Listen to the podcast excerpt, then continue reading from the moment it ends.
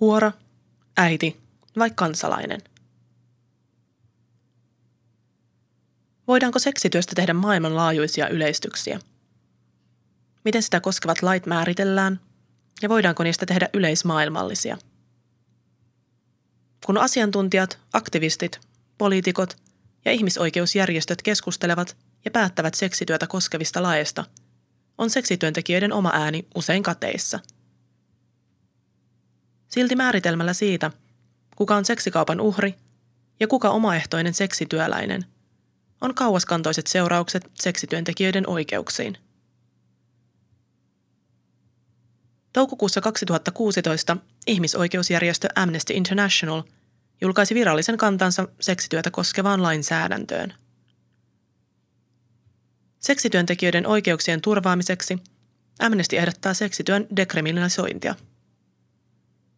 Sillä tarkoitetaan sellaisen lainsäädännön purkamista, joka tekee aikuisten välisestä suostumukseen perustuvasta kaupallisesta seksistä rikollista. Amnestin mukaan seksityön kriminalisointi ajaa ammattia harjoittavat vaille lain suojaa ja ylläpitää seksityöhön liittyvää sosiaalista stigmaa. Ihmisoikeusjärjestön kanta herätti voimakasta kritiikkiä erityisesti maissa, joissa seksin ostaminen on kriminalisoitu. Ruotsissa, Norjassa, Islannissa ja viimeisimmäksi myös Ranskassa valtioiden kanta on, että seksin oston kieltäminen on tehokkain tapa vähentää prostituution kysyntää ja näin ollen kitkeä siihen linkittyvää ihmiskauppaa.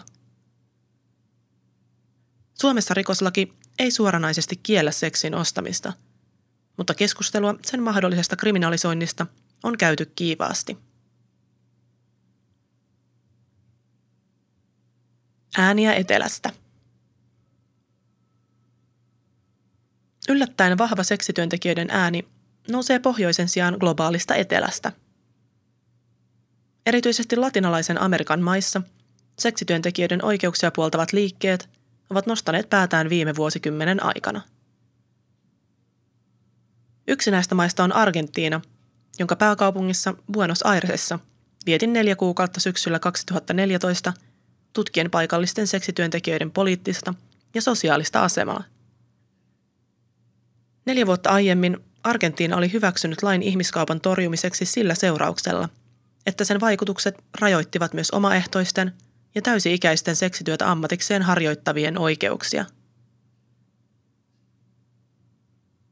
Buenos Airesessa osallistuin seksityöntekijöiden yhdistyksen tapaamisiin ja Argentiinan kongressin valtakunnallisiin kokouksiin, joissa seksityötä koskevaa lakia käsiteltiin.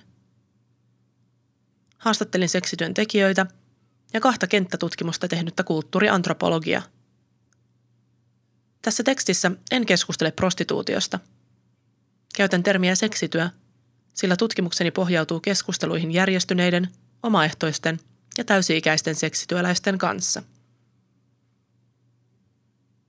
Antropologisen tutkimuksen johdosta henkilökohtainen käsitykseni seksityöstä ja poliittinen kantani sitä koskevaa lakia kohtaan muuttui. Tässä artikkelissa en pyri argumentoimaan, mikä laki olisi tehokkain torjumaan ihmiskauppaa ja säätelemään laillista seksityötä. Sen sijaan toivon, että kenttätutkimukseni voi ottaa ymmärtämään, miksi seksityöläisten äänten kuuleminen ja sisällyttäminen on niin tärkeää poliittisessa päätöksenteossa ja kuinka antropologinen tutkimus antaa tilaa seksityötä tekeville.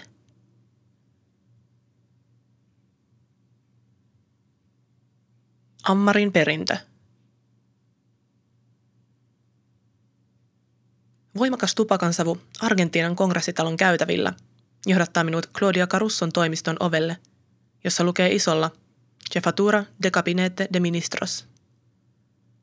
Astun hämärään huoneeseen, jonka keskellä joukko naisia keskustelee kiivaasti savukkeet suussa. Ikkunasta hämöttää Buenos Airesin kantakaupunki. Tunnistan nahkaisessa nojatuolissa istuvan Georgina Orellanon. Matriarkaaliselta valtaistuimeltaan Georgina nyökkää minulle hyväksyvästi. Georginan vahvasti meikatut kasvot ovat tuttu näky Argentiinan mediassa. Hän on Ammar-nimisen järjestön karismaattinen puheenjohtaja ja seksityöntekijä. Ammar on lyhenne sanoista La Asociación de Mujeres Meretrices de Argentina. Argentiinan naispuolisten seksityöntekijöiden ammattiyhdistys. Vuonna 1994 perustettu Ammar on noussut viime vuosien aikana useasti julkisuuteen. Vuonna 2013 yhdistys esitti lakiuudistuksen Regulación del Trabajo Sexual Autonomo – lainsäädäntö autonomiseen seksityön harjoittamiseen Argentiinan hallitukselle. Vaikka seksin myyminen ja ostaminen on Argentiinassa laillista, seksityöntekijät ovat täysin vailla oikeuksia. Argentiina on harvinainen valtio latinalaisessa Amerikassa. Maassa toimii Suomen kaltainen sosiaaliturvajärjestelmä, Obra Social. Mutta koska Argentiinan valtio ei virallisesti tunnista ammaria. Yhdistyksen jäsenet jäävät sosiaaliturvan ulkopuolelle.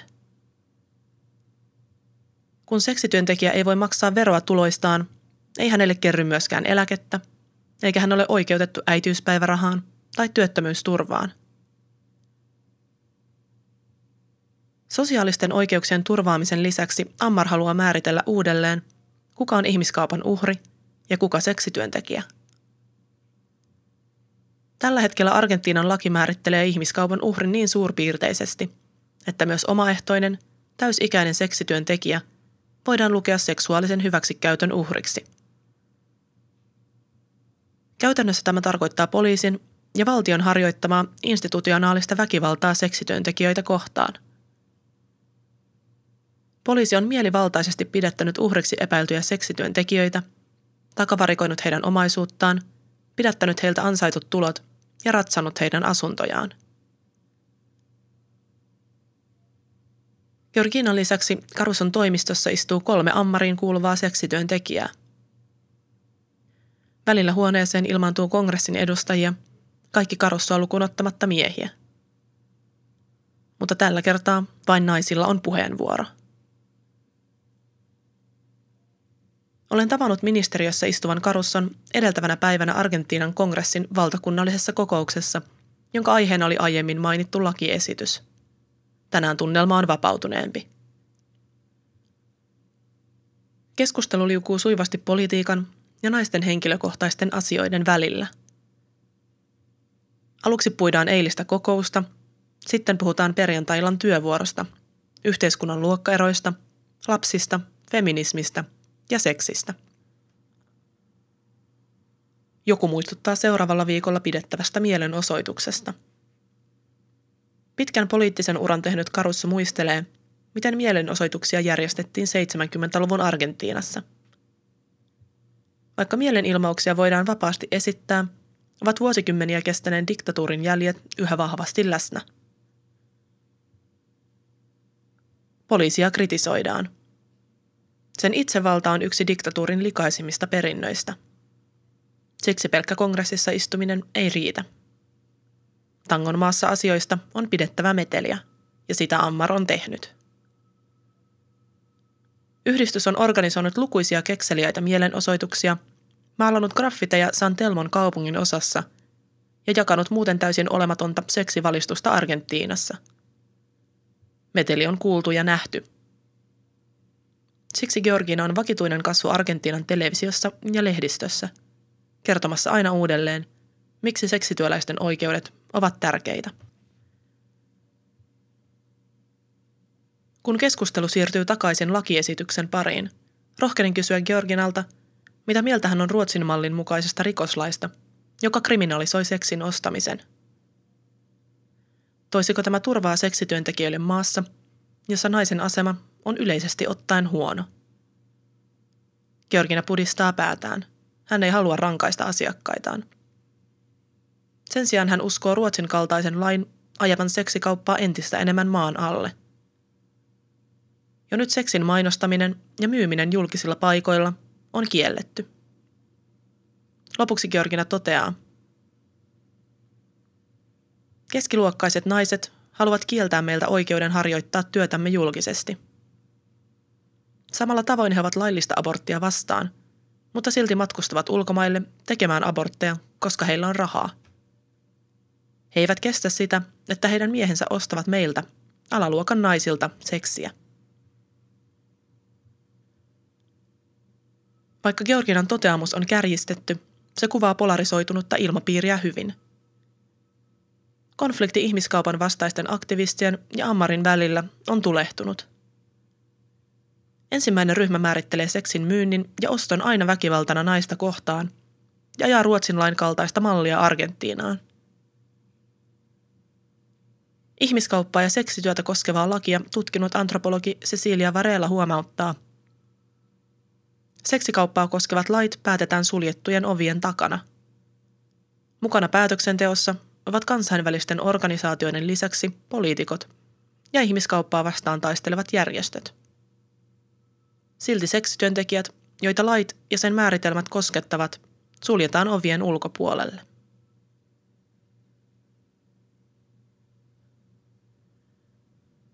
Äiti vai ilotyttö? Yhteiskunnassa seksityöläiset nähdään useasti vain yhden roolin alla. Prostituoitu, huora, ilotyttö.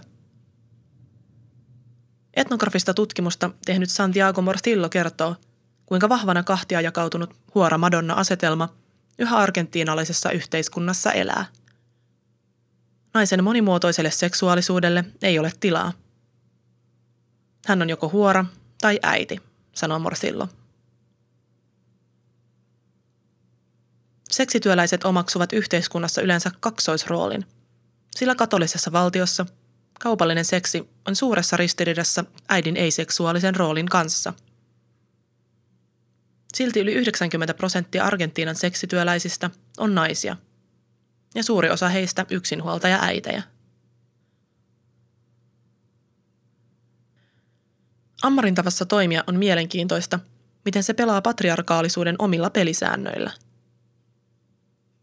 Järjestö peräänkuuluttaa äidin ja seksityöntekijän yhteistä roolia. Slogan 86 prosenttia seksityöläisistä on yksinhuoltaja äitejä nähdään useissa flyereissa sekä Buenos Airesin katukuvassa. Ammar on maalannut banksyhenkisiä graffiteja kadunkulmiin. Seinällä viettelevästi poseeraava nainen kurottautuu kulman taakse, jossa hänen kätensä pitävät lastenrattaista kiinni. Henkilökohtaisessa haastattelussa Georgina kertoo heränneensä omien oikeuksiinsa puuttumiseen vasta raskaaksi tullessaan. Säästöt eivät riittäneet raskausajan yli ja vielä vähemmän lapsen elättämiseen. Nyt jo viisivuotias poika leikkii onnellisena vieressämme. Ammattiliiton tapaan Ammar yrittää tukea jäseniään raskauden, sairauden tai eläkeiän aikana. Mutta koska Argentiinan valtio – ei tunnusta Ammaria virallisena ammattiliittona. Mahdollisuus verojen keruuseen ja sitä kautta kattavampaan tukijärjestelmään on mahdoton. Missä menee raja? Naisen vartalosta puhutaan usein poliittisena taistelukenttänä. Kuka määrittelee, miten naisen vartaloa käytetään? Saako sitä ostaa tai myydä? Missä menee väkivallan raja? Näiden kysymysten äärellä antropologinen tutkimus auttaa ymmärtämään seksuaalisuuden monimuotoisuutta ja kokemuksia, jotka ovat vieraita. Ei ainoastaan minulle tutkijana, mutta myös poliittisille päättäjille. Antropologinen lähestymistapa antaa toimijalle itselleen mahdollisuuden määritellä seksin, seksuaalisuuden ja sen rajat. Yksi seksuaalisuuteen ja väkivaltaan liittyvä määritelmä toistuu tutkimukseni aikana usein – Sukupuolittunut väkivalta esiintyi niin Ammarin kuin ihmiskaupan vastaisten järjestöjen puheissa. Jälkimmäisen ryhmää edustavan kansalaisjärjestön La Casa del Encuentron näkemys sukupuolittuneesta väkivallasta oli seuraava. Sukupuolittunut väkivalta näkyy kaikkialla Argentiinassa. Se näkyy naisen vartalon esineellistämisenä sekä naisiin kohdistuvana väkivaltana, naismurhina – Ihmiskauppa on sukupuolittuneen väkivallan pahin muoto, ja kaikki seksityö on osa sitä.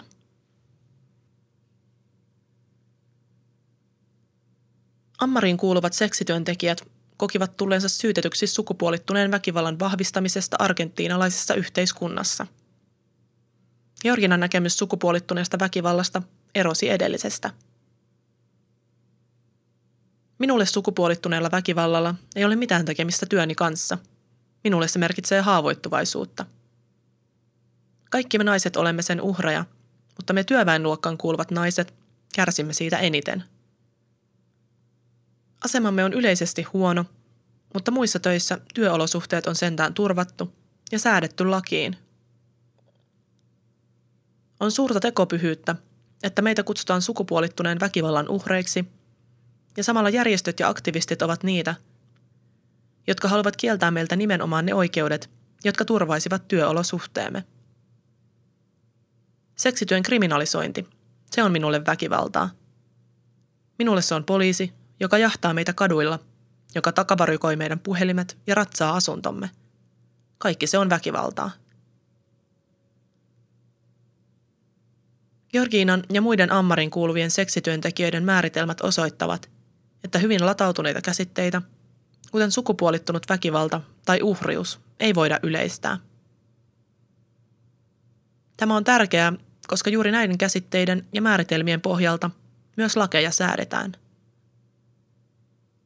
jos seksityöntekijä määritellään aina ihmiskaupan tai sukupuolittuneen väkivallan uhriksi, häneltä riistetään oma ääni ja oikeus määritellä oman vartalonsa rajat.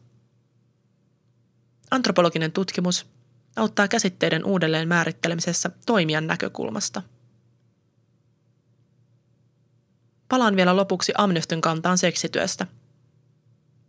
Amnesty uskoo seksityöläisten oikeuksien parempaan toteutumiseen seksityön dekriminalisoinnin kautta – Kannanotto itsessään on edistysaskel seksityöntekijöiden ihmisoikeuksien takaamiseksi. Silti tämä yhtälö ei toteudu Argentiinassa. Koska lakia määrittävät päätökset tehdään suljettujen ovien takana, seksityöntekijöiden ääni näkyy ja kuuluu vain kaduilla. Tutkimukseni aikana ihmettelin usein, keitä niin kutsutut asiantuntijat ovat. Eivätkö ole juuri niitä, joita laki koskettaa – On itsestään selvää, että ihmiskauppaa ja seksuaalista hyväksikäyttöä vastaan on taisteltava. Sen lisäksi on peräänkuulutettava seksityöntekijöiden oikeuksia. Kun lakeja tulevaisuudessa säädetään Suomessa, toivon, että pohjoisen naiset huutavat yhtä suureen äänen kuin etelässä. Toivon, että tällä kertaa heitä kuullaan myös suljettujen ovien takana.